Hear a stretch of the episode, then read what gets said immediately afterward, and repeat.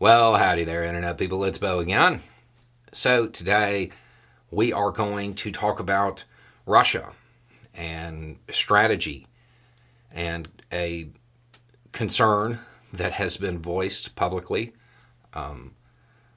when it comes to how Russia may be able to move forward and a topic that is apparently incredibly concerning to them.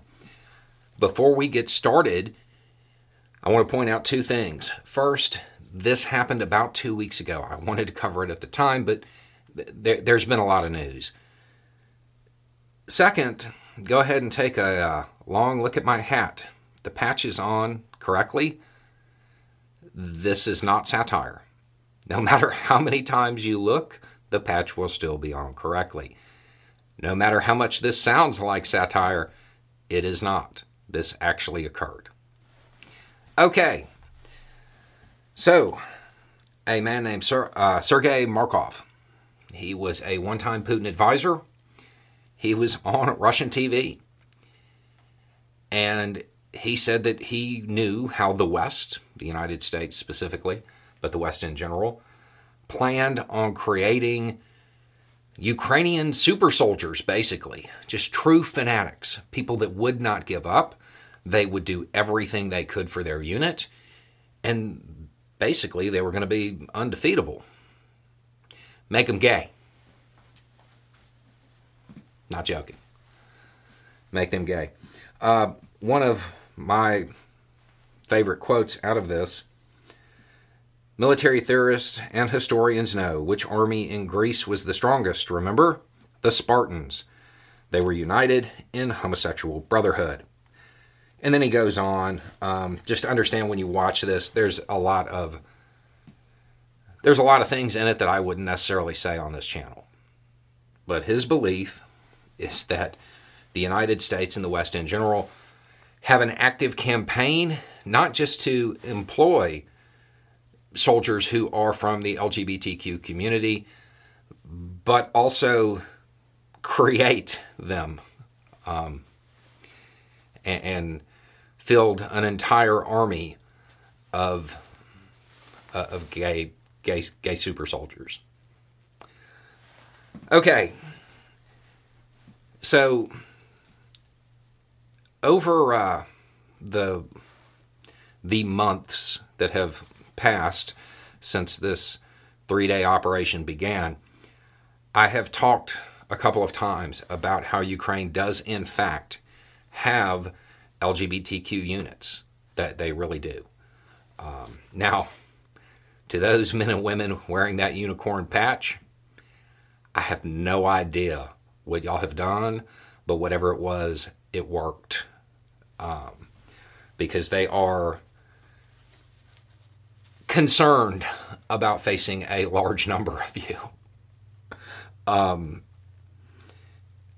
I would like it noted that the military that was heralded as the super macho, ultra masculine, exercise by like lifting logs and doing backflips and throwing hatchets and everything.